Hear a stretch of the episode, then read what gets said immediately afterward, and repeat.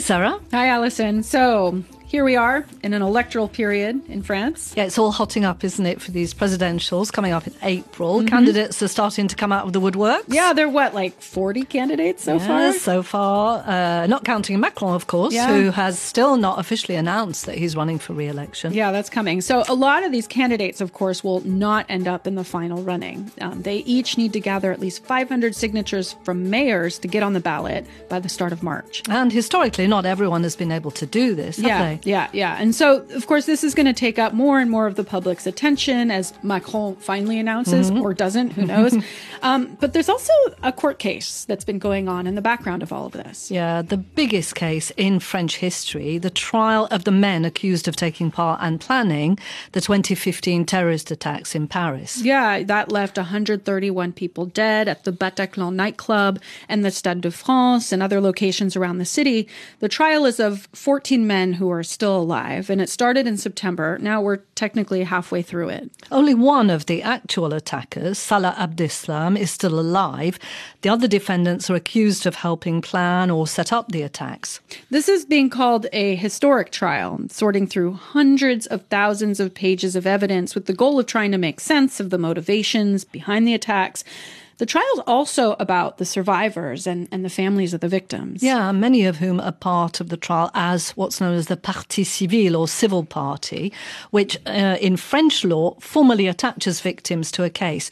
They get to be informed about what's going on, the developments, they can contest certain decisions, and they can present their own evidence. Yeah, and in this case, it's also a way for them to put their pain and suffering from the attack into the public record. That's a huge undertaking, isn't it? The mm. trial was supposed supposed to last nine months. It may yeah, be longer. It might be longer, yeah. And and it has sort of an an air of drama to be said. I mean, there was, you know, set design, you could say, with a special courthouse built on the Ile de la Cité, prosecutors and defense attorneys gearing up.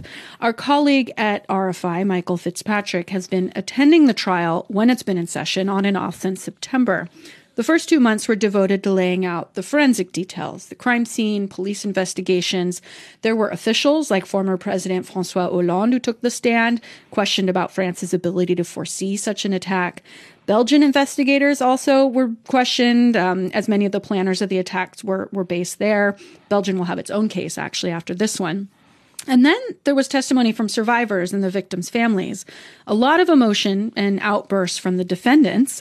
I sat down with Michael at a cafe near the Ile de la Cité. That's as close as I was allowed to get to the courtroom, as it's heavily mm. guarded. Mm. He's written about this trial as a ritual of justice, and he says drama is a big part of the proceedings. And he described to me one recent scene in the courtroom.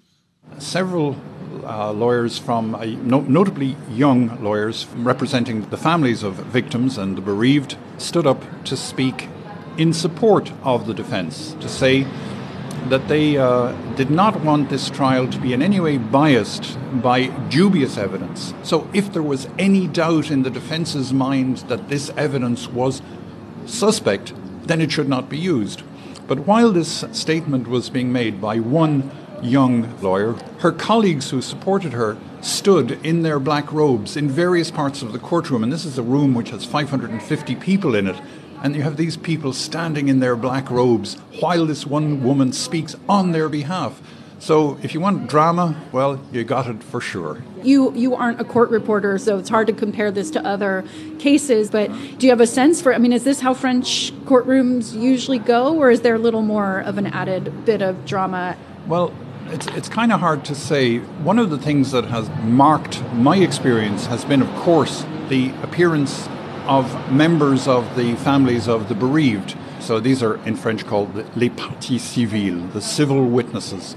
Part of the point of this trial is to try and provide answers uh, for those families and also to give them an occasion to register their grief as part of the facts in this case. I mean, that seems like a pretty particular aspect of, of a French legal system in that this whole partie civile, this whole civil party of it, and, and yeah, and airing your grief and airing the impact, I guess, of a, of a particular crime. What's the experience of seeing that? Well, each day when I arrive in the courtroom, I watch the various uh, groups arriving you see the lawyers coming in and they suddenly transform themselves from jean wearing ordinary people to these cloak wearing creatures who look like something out of Harry Potter. And they right, because French French lawyers wear robes, black wear, robes in court. Black robes with uh, little white uh, cravats. Mm-hmm. And, uh, and then you see the, the families arrive and they, they share hugs. Uh, there's a sense of community. So there, there had been, of course, that sense of community already because there are several associations which group these people together. But in the courtroom, they they have that sense that their community is being heard. Yeah, I mean, I guess there's a sense of putting this in the public record. Um, so now, right now, you're hearing I guess, again from the accused. They introduced themselves in the beginning, now they're coming back on the stand. Um, what is coming out that hasn't been discovered? Like, what are we learning in this case that we didn't know before? Very little. Mm. Uh, nothing new is, is really being brought to the court, except perhaps the claims by the accused that their point of view has dramatically changed uh, which is an interesting aspect of the impact that this trial is having. Can you explain that? What do you mean? Just sort of because it's been months and they've been sitting, stewing in jail and listening to the court? Yeah, when the when the families were, were testifying, there were a number of outbursts from the prisoner's box where some of the accused stood up and said, I am absolutely horrified by what I am hearing.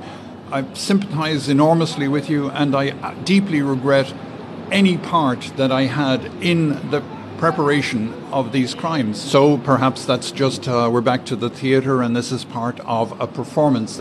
Uh, that's what the court is having to judge. Because, of course, the same suddenly expressed feeling of, of regret is also shaping the evidence that these men are now giving about.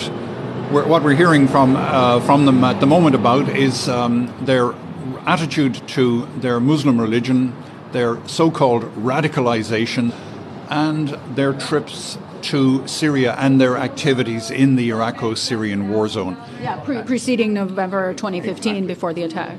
So that's going to be up to the president and the, the judges to decide are these people genuine or are they just putting on a show? That is the terrible, uh, the terrible aspect of, of what we're watching. So you, you sign off all your dispatches with the trial continues. Yeah. So we're halfway through. What what's next? Well, we're going to continue with the remaining accused will give evidence on their own behalf. They will answer questions, always finishing with questions posed by their own defense team. That's another rule in French law. The defense gets to speak last.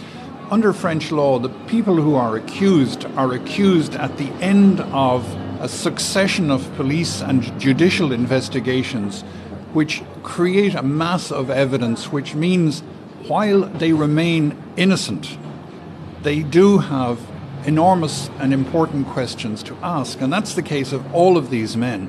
So basically, they're to disprove the evidence against them. Yeah. To quote um, the French writer Emmanuel Carrère, who is, like me, following this uh, trial on a daily basis and writing about it for a weekly magazine, he says the main effort that the lawyers are making is to get not to prove that their men are innocent, but to get the word terrorism removed from the charges against them. So they are accused of association with a terrorist group. If they could be associated with a criminal group, the jail terms that they would risk at the end of all of this would change from 25 years for terrorism, minimum, to 5, 10, or 15 years. So you've got one who is accused of providing false papers to a number of individuals. Uh, his business was providing false papers to criminals. So people asked him for false papers, he provided them. Is he a terrorist or is he a criminal? And that is going to make all the difference the, the current phase of the trial will bring us up to August 2015. That is just before the immediate planning for the actual uh, November attacks uh, started. Uh, so uh, then, then we will hear more police evidence about the final period. And again, we'll hear from the accused. And then we'll be right into the midst of what actually happened. So, uh, an end date for May 2022? That would surprise me. So uh, already we have heard from some of the, the, families, and each day, practically every day, the court opens with the acceptance of new names to the list of families who wish to be heard. And that's why I think this is going to go on for much longer. And I don't think the court president uh, is interested in getting it over by May. He allows justice and humanity to set the pace for his proceedings, and he doesn't seem at all worried about getting it over with. He, he wants it to be done right. So, Sarah, this could clearly go on for quite a while. Yeah, yeah. And COVID isn't helping. Mm. Two of the accused, including Salah Abdeslam, got COVID earlier this month. The hearings that were supposed to start in January were twice postponed. And I mean, that's necessary. If you think about it, all the defendants are in the courtroom in this enclosed box, um, along with all their guards. There's a lot of people in a very small space, so ripe for spreading the virus. Anyway, they're back in session now. As Michael says, the trial continues. You can find all of his dispatches from the trial on the RFI English website, rfienglish.com. blesse plus profondément. Dès qu'il résonne au fond des entrailles comme un compliment. Salam vas-y traite-moi. De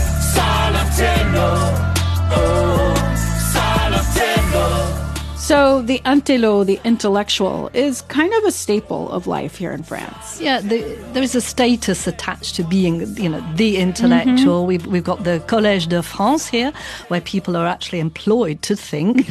uh, public intellectuals, um, like you know, talking heads, they're they're the bread and butter of a lot of French TV and radio talk shows, even uh, very early in the morning. Yeah, yeah. Even, you know, philosophers, historians come on. You know, think Bernard Henri Lévy, but there's also a bit of negative connotation these days. Yeah, lantilo, like we just heard in that mm-hmm. song there. Even my son, he's 11 years old, he's been known to use the term intello as, an, as a bit of an insult. Yeah, yeah, and that negativity isn't new. Could be traced back to the 19th century, actually from the midst of the Dreyfus affair. Remember that? Yeah, we talked about that recently, didn't we, Sarah? Alfred Dreyfus, he was a, a Jewish army officer wrongly accused of selling secrets to the Germans. And the affair created a real rift in France between those who supported him, the Dreyfusards, and then the more nationalist pro-army anti-Dreyfusards who believed that he was guilty. Yeah, the political split defined French politics in the 20th century, actually through today, you could argue. And it also set up the culture wars, pitting the idea of the intellectual versus the masses.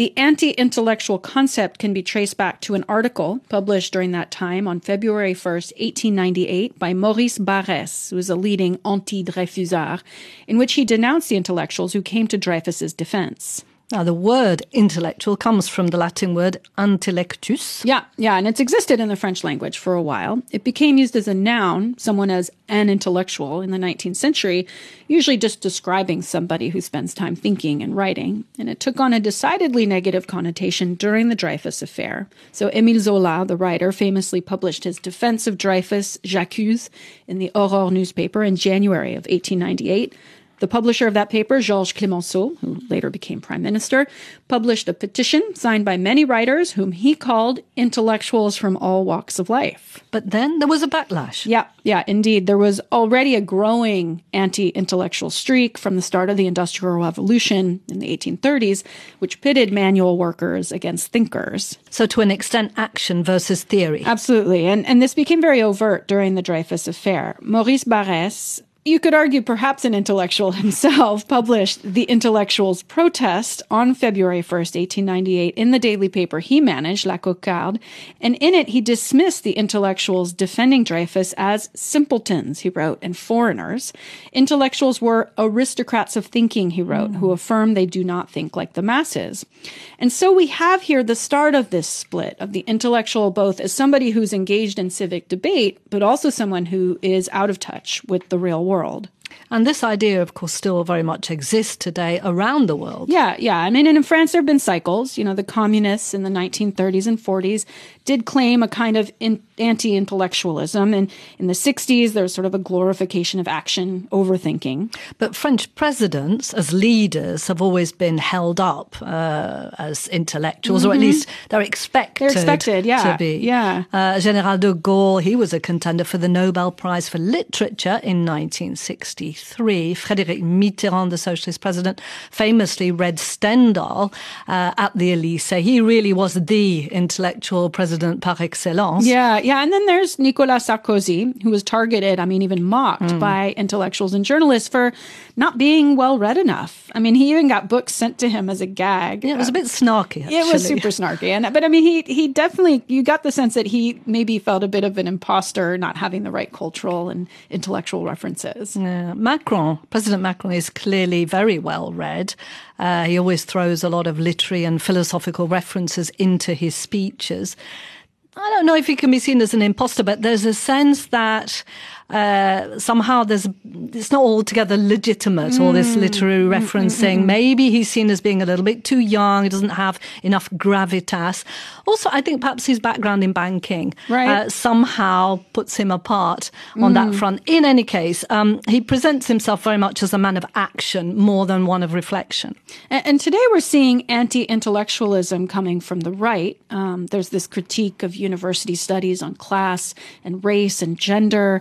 Um, we've talked about accusations of Islamo leftism yeah. in universities. Um, this really comes from that same streak. You know, this idea of nationalism versus this kind of leftist intellectual universalism. Maybe a nostalgia for a simpler time when things weren't so intellectually complex. Mm, a few candidates are pushing that line. it's true, yeah. And, and it's likely we have not heard the end of this debate yet, pitting the regular citizen against the intellectual elitist. So. Yeah. Elle était si timide et si fragile, introvertie et si naïve. Au milieu de 30 élèves, trouver sa place n'était pas si facile. Pour elle de se faire des amis était quasi impossible. Tu connais les gosses entre méchants quand ils ont trouvé leur cible. Ça commence par un surnom, puis les mauvaises blagues s'enchaînent. Ils mettent du sel sur les plaies de ses complexes avec tellement de haine qu'elle vit avec la peur quand elle voit son cartable. À la surprise générale. So, Sarah, the French Senate has just begun debating a law to criminalise bullying within schools and universities. Huh. Now, the bill was passed uh, by the National Assembly in December.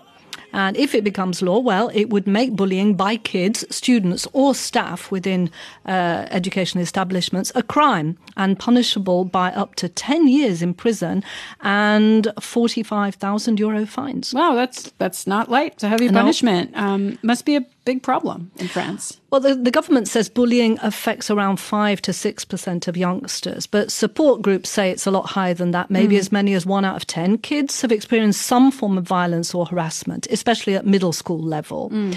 Having said that, there is a real shortage of data, and some people are saying this is because France, well, hasn't taken the problem seriously enough up till now. And the situation appears to have worsened uh, over the last couple of years, notably during the, the pandemic. Uh, I guess so many kids at home in front of screens. Yeah, that's led to an increase, uh, as in many parts of the world, mm. of course, in online bullying via social media. Some kids have even committed suicide. There were two very sad cases reported last autumn Dina, a 14 year old girl, and a 12 year old girl, Chanel. Both of them hanged themselves. Oof yeah, following the bullying they'd experienced. Um, there is a hotline in place for cyberbullying and another one for harassment. But following those deaths in particular, the government promised more measures. It's soon to launch a mobile application to allow victims or witnesses of bullying to send screen grabs to show harassment when it's happening. And the government's also promised to open more centres where young people can come and talk. Arguably, there haven't been enough places for youngsters to go to, and that's led to a sense of extreme isolation for the kids, but also for parents. One mother, Nora Fraisse, lost her 13 year old daughter Marion a few years ago. Marion took her life after years of being bullied at school. Fraisse went on to set up an association, Marion La Main Tendue, Marion Reaches Out, and they've opened two structures to help kids who've been bullied. Our colleague Marion de la Moissonnière recently visited one that opened about 30 kilometres from Paris just over a year ago. She first of all spoke to Fabienne, who recalls knocking on the centre's door at her wit's end because her 16 year old daughter had been bullied at school and no one believed her. Ça va paraître fou, mais on m'a dit bienvenue. It sounds crazy, but they said welcome. And I thought, well, finally, somebody believes me. And above all, someone will believe my daughter. Plus quoi faire. J'avais tout essayé. I was at breaking point. I didn't know what to do. I tried absolutely everything. I'd alerted the Ministry of Education, her primary school, and then the middle school, even the Education Authority. And no one reacted. My daughter was really damaged. She developed a phobia and she couldn't go to school at all. Donc elle pouvait plus aller à l'école du tout. Fabienne and Juliette are both doing a lot better now, thanks to the centre. They get free access to a psychologist, uh, group therapy sessions. The centre also provides legal aid. Everything is designed to help youngsters get back their self confidence. There are also volunteers working there, and some, like 24 year old Sandra, were bullied themselves at school, so she understands what the kids are going through. Je suis pas psy, mais ma parole compte beaucoup pour eux parce que j'ai subi la même chose. I'm not a psychologist, but they listen to what I say because I've been through the same thing. They dare to come and talk to me, ask what can be done, how I got through it. It's complicated though. You can't help wondering why it happened to you. You think maybe you did something wrong. You question yourself a lot, but you shouldn't. Euh, suffit parfois de voir une différence euh, chez quelqu'un. I mean, bullies just target the one who's different, a bit sensitive. They spot a weakness. I was a bit overweight at the time. It's good to be accompanied by people who understand those kinds of things. I missed out on that. Ça, ça m'a manqué quand même. The centre looks after victims and their families, but also it makes space for those that are doing the bullying. They can come for a three day course and become so called anti bullying ambassadors in their schools. The centre's founder, Nora Fraisse, says bullies are, for the most part, followers. Prenez vraiment l'exemple du racketteur racketté. Take the example of kids extorting money. They often have to do it because they're being racketed themselves. It continues through fear of revenge and also wanting to stay part of the group. There's a group phenomenon in all of this. And in the pack, there will necessarily be two or three who want it to stop because they're victims of violence within the group. It's part of a continuum. There's violence within the family, on the streets, sexual violence too, and it translates into violence within school. Et qui transforme malheureusement ce désarroi en violence à l'intérieur de l'établissement. Now, Fraisse is convinced that if there is a quick reaction after the bullying begins, in two thirds of cases it can be stopped. So, to get back to the bill that would make bullying a crime, I mean, how effective can this be? Well, the education minister says it will send out a strong signal. And Sarah, as we know, French laws, they always have this strong symbolic value. Mm. In practical terms, it talks about introducing more anti-bullying training and prevention. Of course, the flashiest part, if you like, is this idea of criminalizing bullying by anyone with this uh, big 45,000 euro fine and prison sentences. Those will be applicable if the psychological, physical, and verbal bullying leads to the victim being unable to work or be in school for eight days. And the longer you're unable to work, the greater the punishment will be. Mm. And if the victim commits suicide or tries to, then the punishment could go up to 10 years in prison and uh, involve a 150,000 euro fine. So I guess it's, it's about dissuasion. Yeah, exactly. But a few left wing MPs have expressed reservations about all of this. They say this is not an adapted response. Repression isn't necessarily the answer or isn't the whole part of the answer, mm. if you like. For Nora Fraisse, the law just isn't adapted to the reality on the ground. Cette loi passe à côté du sujet. The law misses its target because it doesn't take into account the phenomenon of bullying between kids and the group aspect. It's not one bully, it's a group thing. I'm advocating education, talking about this from the youngest age, improving their psychosocial skills. When we reach a point where we're pushing for 10 year prison sentences, we've failed in some way. Fraisse says there are already a host of laws which could apply, but they're not working. And fundamentally, she worries that the state just doesn't have the means to do what it's proposing. Donc moi, ce qui m'inquiète, c'est. Euh, what worries me is that there's an obligation to get results, but without the means. The law says we should introduce training for doctors and youth leaders. Well, of course we should. But who will do the training? And how will we pay for it? There are 12 million pupils in France, 64,000 schools. How do we do it? Comment on fait? Clearly, a new law by itself is not going to resolve the problem of mm-hmm. bullying. Uh, yeah, and uh, some right-wing MPs, while supporting the bill in itself, have pointed out that parents, as the primary educators, also have a role to play. But sure. that's another very big question, n'est-ce